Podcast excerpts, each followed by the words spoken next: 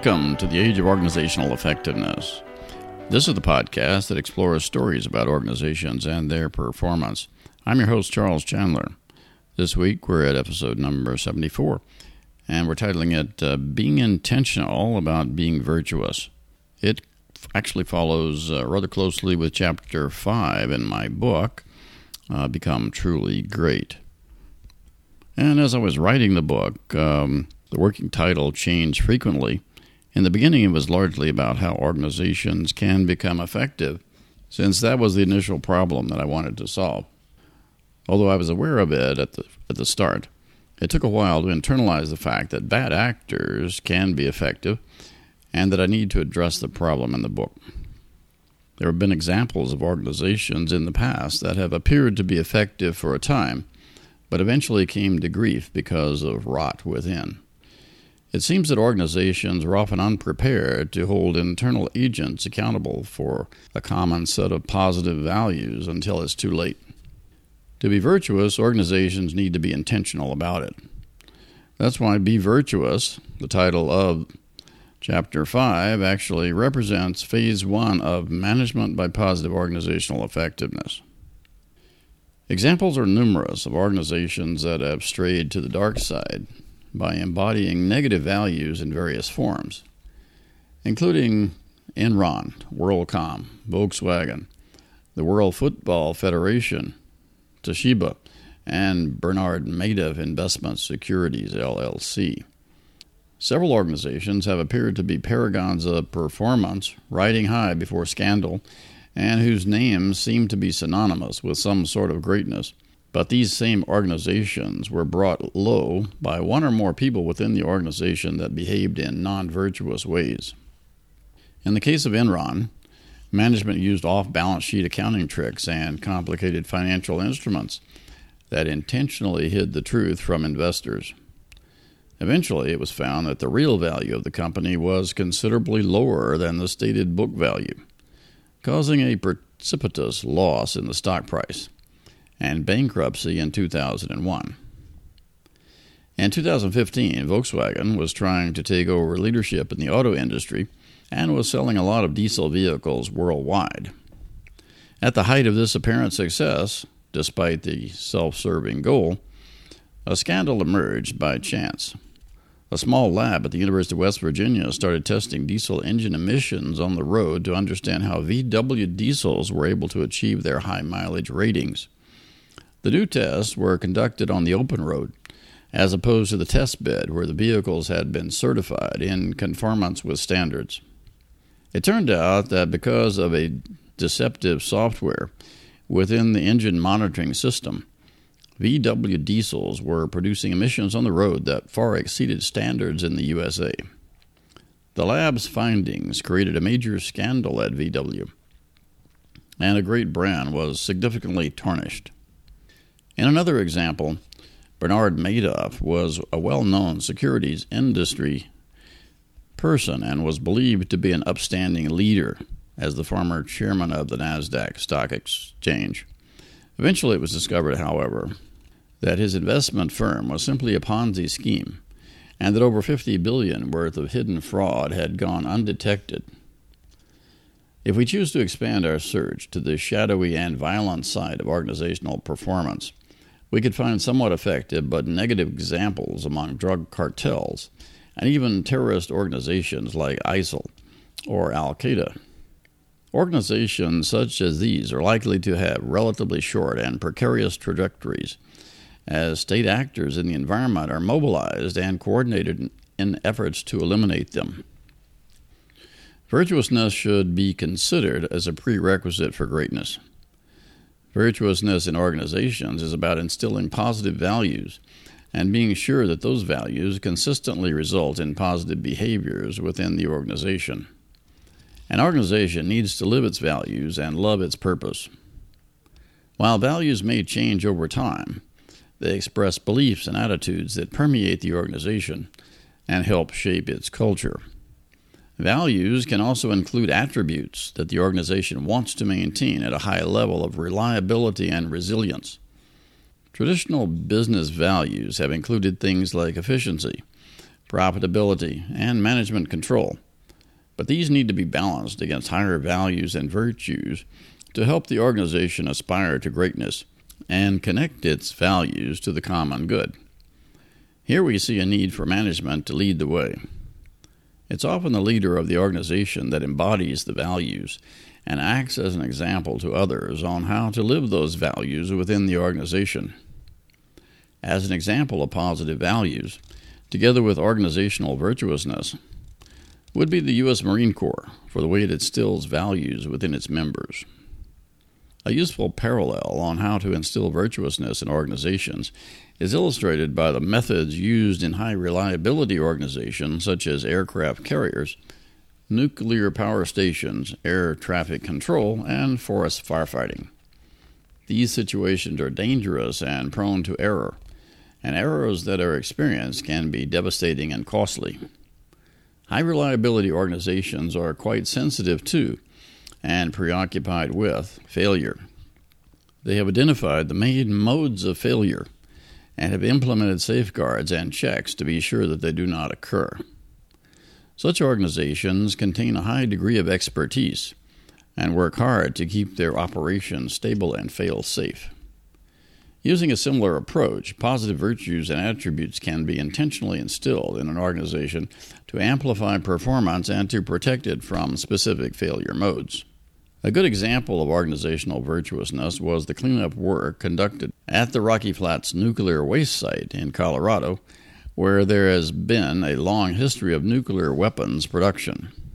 When an estimate was done of how much it would cost and how long it would take to clean up Rocky Flats, the estimate was for 70 years and $36 billion. That's with a B. What makes this an amazing story, however, is that the work was completed 60 years early while saving almost 30 billion in taxpayer funds due to the positive values and outstanding work of the cleanup contractor, Kaiser Hill. The remediated nuclear waste site is now part of a wildlife refuge. In management by positive organizational effectiveness, it is important to start from the position of virtuousness in an organization then discover effectiveness to become great. We've talked about this earlier in our podcast series. It's the value and virtues which are inculcated in the personnel carrying out the processes that set the organization up properly to eventually become truly great. If the intention is to become truly great, it would be difficult to argue that an organization should not clothe itself with virtuousness before starting the journey. The founder of Patagonia, Yvon Chouinard, noted in a recent interview that the values his company began with were critical in charting the course of later success. Google, in its original outline of mission and vision, talked about don't be evil. Alphabet, which is the successor to Google, now calls for doing the right thing, but Google still mentions don't be evil within its admonitions to employees. It is the adherence to positive values and virtues that amplifies performance and protects the organization from falling into a ditch along the path to greatness. To be more intentional about its values, an organization needs to take the viewpoint of an outside observer and make an honest assessment of what values are expressed within its processes and culture. But let's take a moment to look at the issue of virtuousness from a practical perspective. It is all well and good to have virtuous values, but what good are they? Can an organization take its values to the bank? Well, yes, it can. Let me explain. There are three important reasons that an organization needs to be intentional about its values, virtues, and attributes. The first reason is because they amplify the demand side responses to the organization. We all want to interact with virtuous organizations. Virtuousness, if it is fully enacted and can be relied upon by customers as part of an organization's DNA, can be a competitive advantage. It comes into play when we talk about effectiveness. For instance, effectiveness is about converting the supply side intentions of an organization into the demand side behaviors of uptake, adoption, or use. When demand side actors can believe in the virtuous attributes of the organization, that knowledge becomes compelling in terms of a narrative to attract engagement thus amplifying the benefits that are exchanged between the organization and its customers. Let me give an example. I was recently in a McDonald's restaurant and I was given a brochure that outlined the new food philosophy of McDonald's. It was called The Simpler, the Better. We've heard you, it said. As a restaurant, we're proud to say we've made some changes for you, our customers. Because where would we be if it weren't for everyone who walks through the doors daily? The brochure provided a list of things that had been changed. For example, it noted that McDonald's espresso beans are now sustainably sourced from the Rainforest Alliance certified suppliers. On chicken, we serve chicken that has not been treated with antibiotics important to human medicine on fish. We only use wild caught Alaskan pollock from sustainable fisheries in our filet o fish. And we've never stopped being inspired by sustainable practices like these to embrace new ones. The basic point I want to make is that McDonald's has expressed some updated values in the handout. It's an attempt to change the narrative that runs in our heads as we decide where we want to eat. If I'm a member of the millennial generation, I might believe in sustainable practices for my coffee and not in antibiotics for my chicken.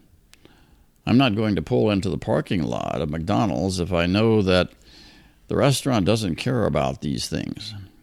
So, an organization's values are acted out in the specific attributes that are attached to its offerings. These attributes become either attractors or detractors in efforts to engage customers and help them to quickly decide whether they want to accept the products and services being offered. If the attributes that are being offered are not those that I prefer, then I'm likely to go elsewhere.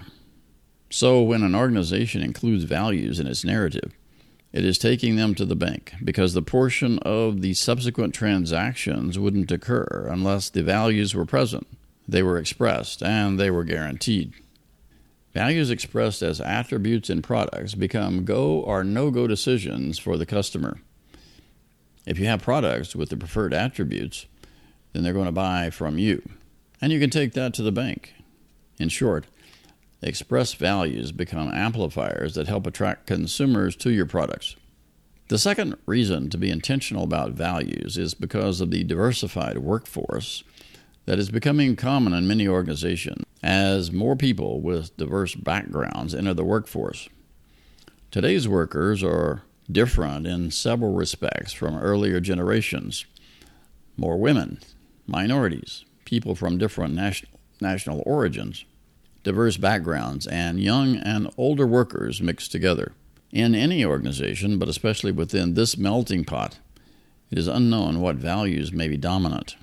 If left unattended, we can expect a culture to emerge from the bottom through the interaction of individuals over time, as it would in any complex adaptive system. It is important that the organization itself be intentional about what values it wants in the workplace, however, by identifying those values, incorporating and guaranteeing them in its processes, and self monitoring them over time. These should include positive values such as openness, honesty, decency, doing what's right for the customer, and other values that may be important depending upon the individual situation within each organization. The third reason to be intentional about values is because positive values are protective. Values embedded within processes and culture can protect an organization from problems along its journey. For instance, Wells Fargo was recently in the news because some 5,000 employees created bogus credit cards for customers without their permission, and they were reaping some incentive rewards internally. Would that have occurred if the internal pressures had been different? What about the culture?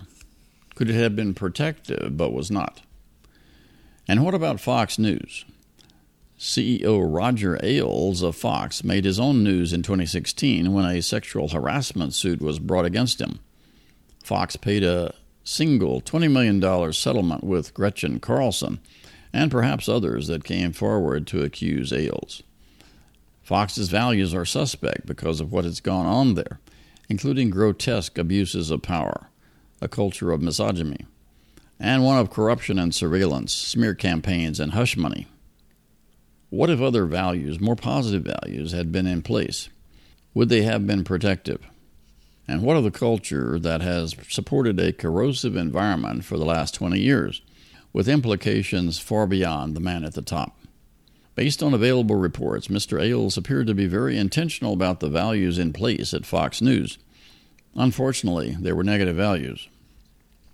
So, this chapter has explained the reason for the positive emphasis in management by positive organizational effectiveness and why Be Virtuous is phase one of management by positive organizational effectiveness. It has also provided a few ideas about how positive values can be of great benefit to an organization, or negative values can create great harm. Positive values can serve to amplify benefit exchanges with the environment, orient a diversified workforce to what the organization considers important, and serve as a protective shield against scandal over time. They can become differentiators that define and distinguish your brand. Once in place, be sure to inform your customers what values and attributes you bring to your offerings and why you consider them to be important. This is what McDonald's was attempting with their brochure. So we're going to leave it there for today. Join us again next week as we explore stories about organizations and their performance. In the meantime, you can access all of our podcast episodes at our website, ageofoe.com. And just to remind you that the book I'm referring to, Become Truly Great, Serve the Common Good through Management by Positive Organizational Effectiveness is available on Amazon. The the Kindle version is $9.95. So go out there, take a look, uh, download it, and you can ex- examine all the issues in the book that you've been hearing about on the podcast. So until next time, so long for now.